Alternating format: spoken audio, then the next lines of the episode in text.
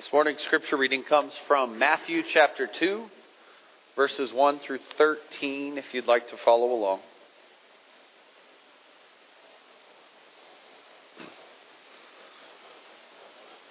After Jesus was born in Bethlehem, in the territory of Judea, during the rule of King Herod, Magi came from the east to Jerusalem. They asked, Where is the newborn king of the Jews? We've seen his star in the east, and we've come to honor him.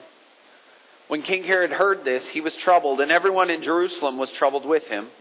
He gathered all the chief priests and the legal experts and asked them where the Christ was to be born.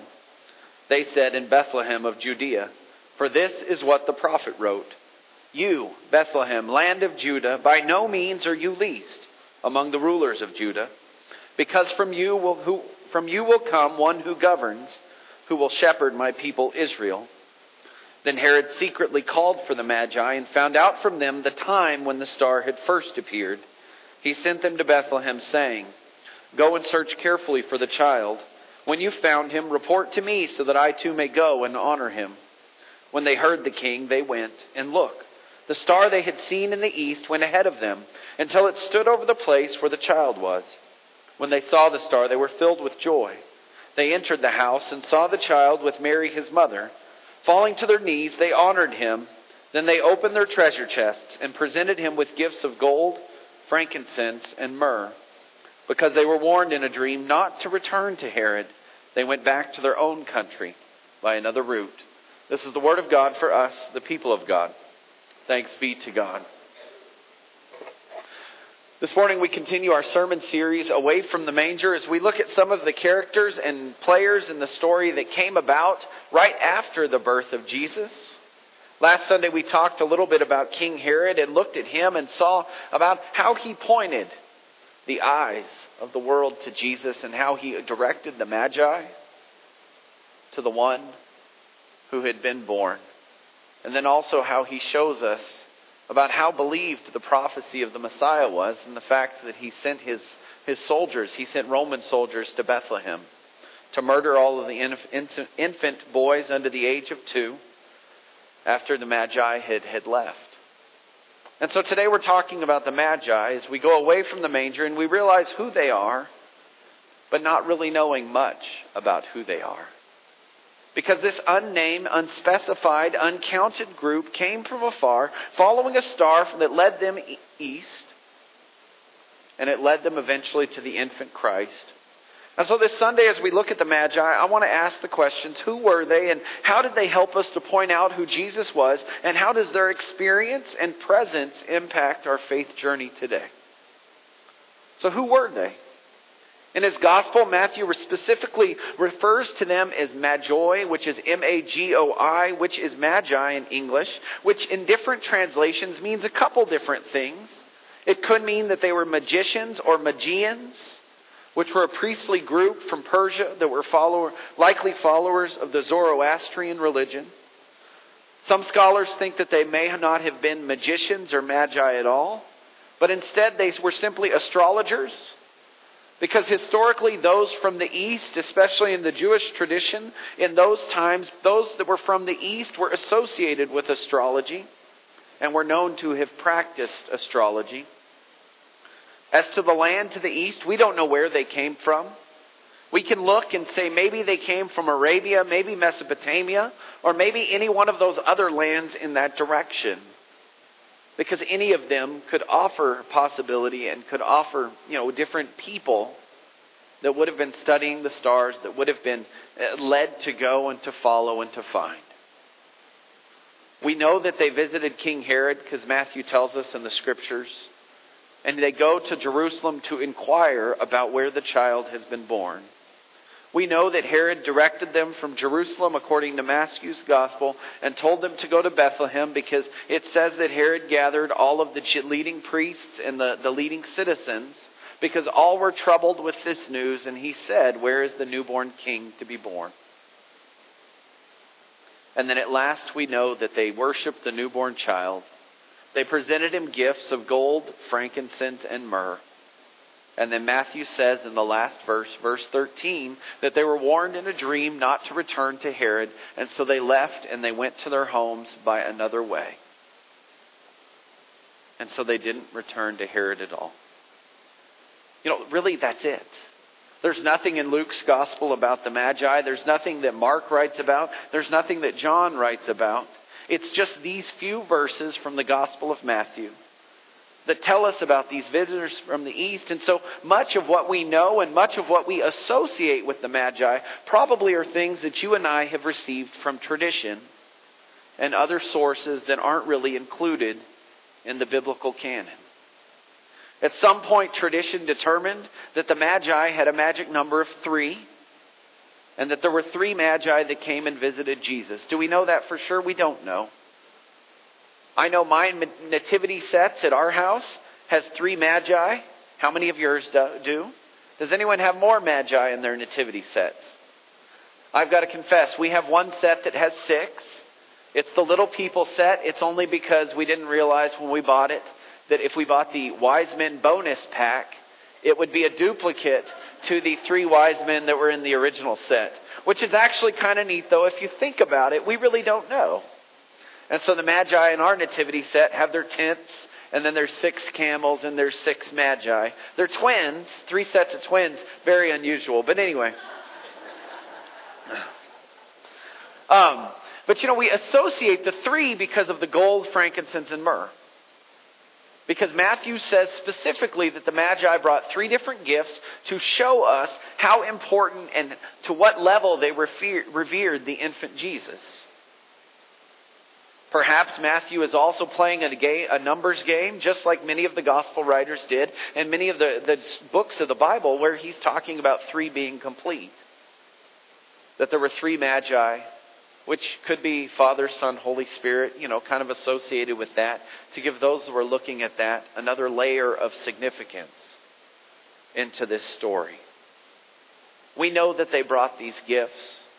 We don't know what Joseph did with them. I was reading a study this last week that some believe that the gold may have provided the resources for Joseph to flee and to take the infant Christ and Mary into Egypt when they fled because he would have left everything when he heard or when he was warned in the dream to flee because Herod was going to send his soldiers to kill all of the infant boys in Bethlehem.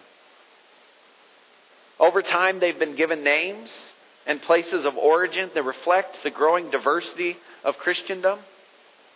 Perhaps you've heard of the name Caspar or Gaspar, Melchior, and Balthazar as the three names of the wise men. Are those their names? Who knows? Melchior's tradition, some traditions say, is a king of Persia. Caspar or Gaspar is a king of India. And Balthazar is a king from Arabia. Each of these lands are associated east from, the, from Israel. Do we know if they're the ones? We don't know, but we know that tradition says that they were likely, you know, they could have come from any one of those places. An interesting side note as I was researching this sermon and, and studying and, and trying to find some more things on the Magi, because really a lot of what we have is based on tradition with them. I came across a book called The Revelation of the Magi. It's this new book. It was published, I think, in 2011 around Christmas time. Some of you may be familiar with it. Some of you may have read a, a, a, report on it in a magazine or in a newspaper because there was this man, Brent Landau, who was doing his Harvard uh, doctoral work, and he's a translator of ancient languages. And he found out about this. He read this about some article, and there was just a passing word on this book of the Bi- this book that at one point was associated in some level with the Bible called the Revelation of the Magi. It's in an ancient Syriac language.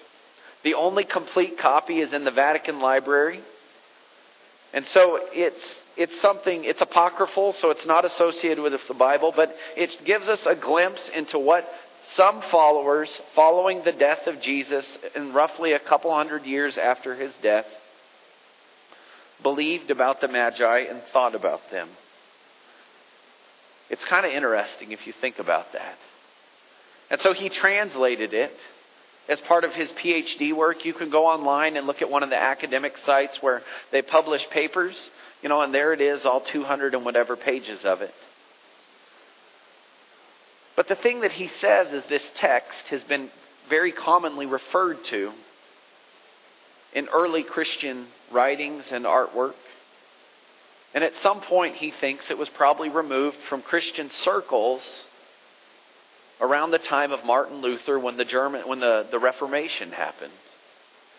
You know, because Martin Luther said that it was Scripture alone is, is all that we need to follow, to learn about, and to see God and to have God revealed to us. And so many of these secondary texts or texts that people have been using as tradition kind of got put away.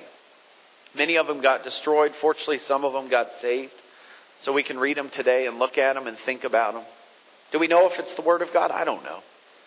But it's interesting because it's this brief text where the Magi traveled from a land of Shem, S H I M, to Bethlehem. They're called Magi because they pray silently in worship. And they're princes of their land. They witness the star and the revelation of Jesus who commissions them. And so the star is given personhood and tells them that they're to go to Bethlehem to worship an infant child. And so they went on their way, they are blessed, and they follow the, the Christ that they see in the star. It's, I mean, it's kind of out there, it's apocryphal.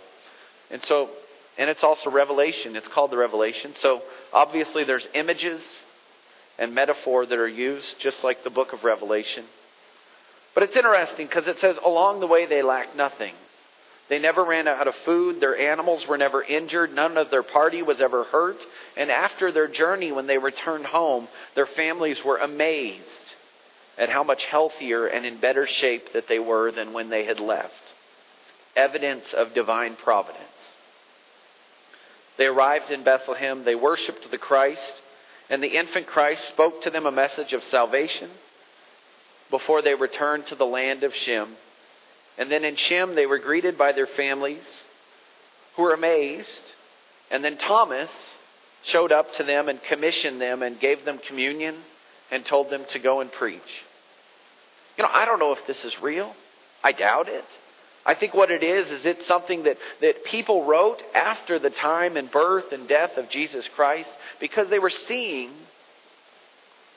and they were thinking of how important it was to remember the birth of Jesus Christ and to explain it in a way that people could remember and they could, they could take it as part of their Christmas celebration.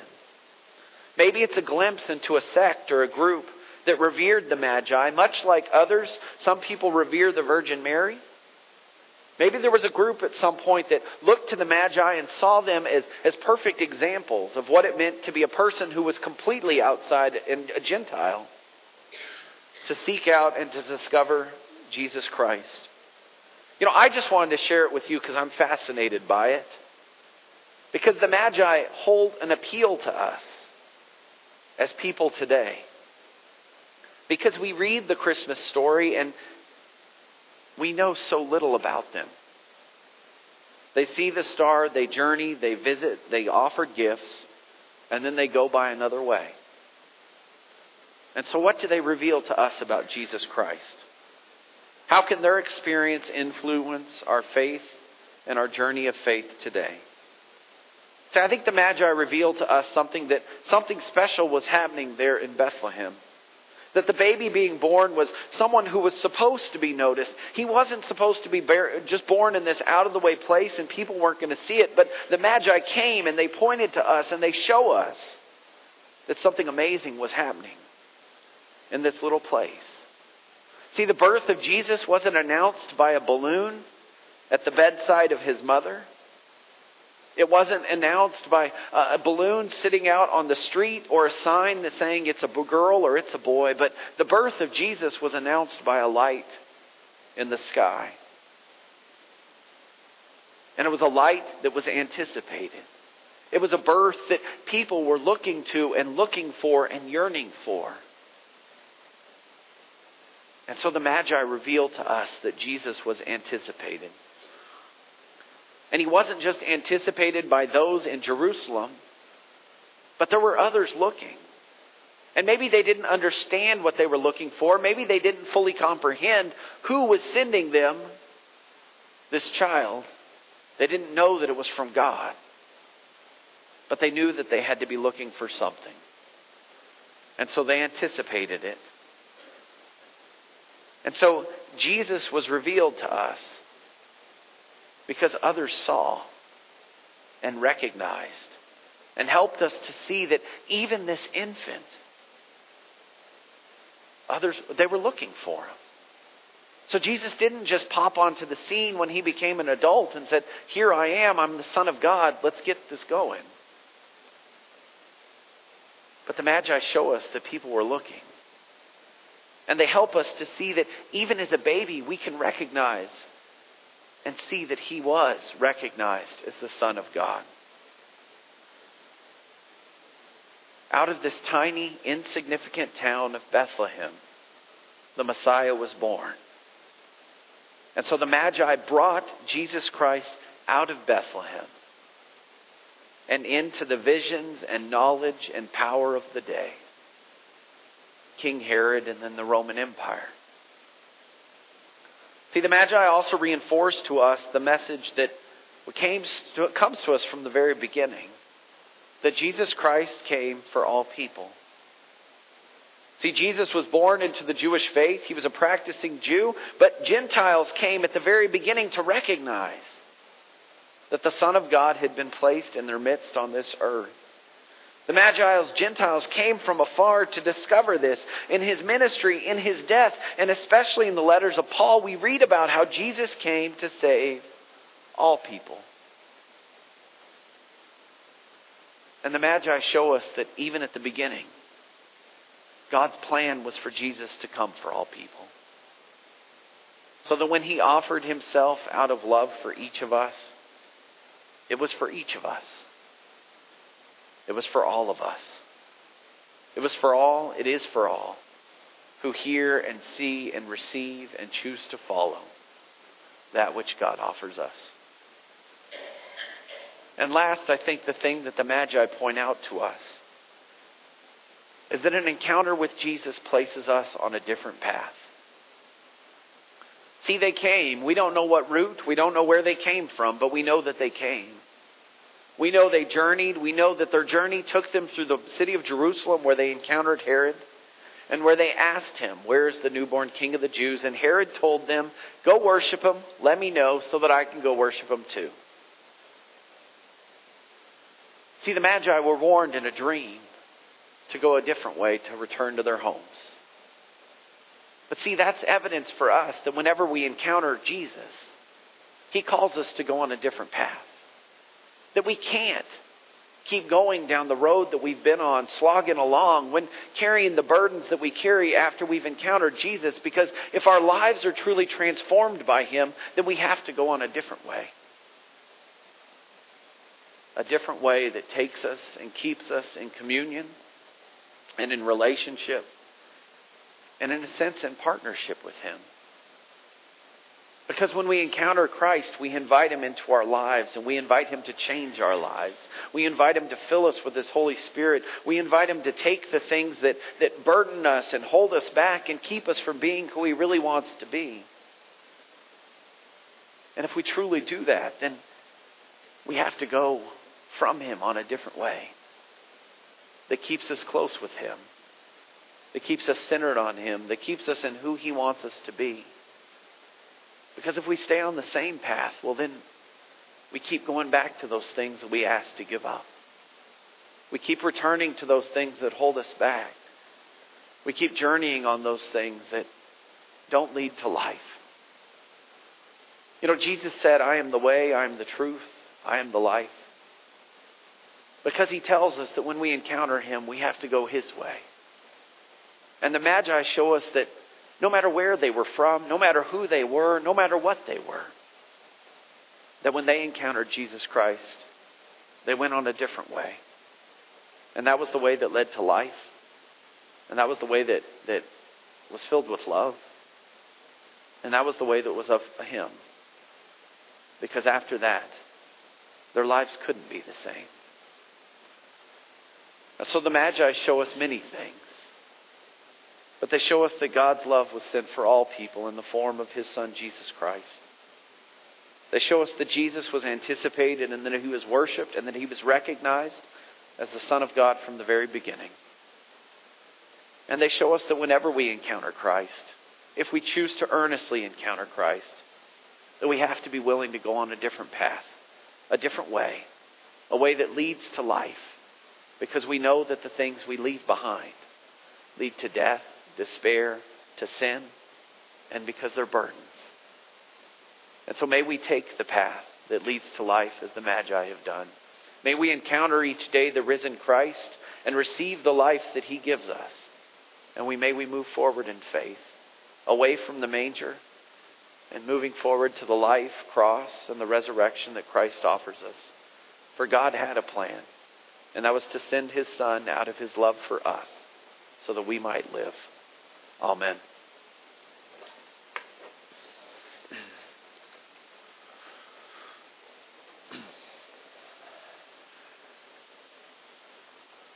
If I could invite you to join me now.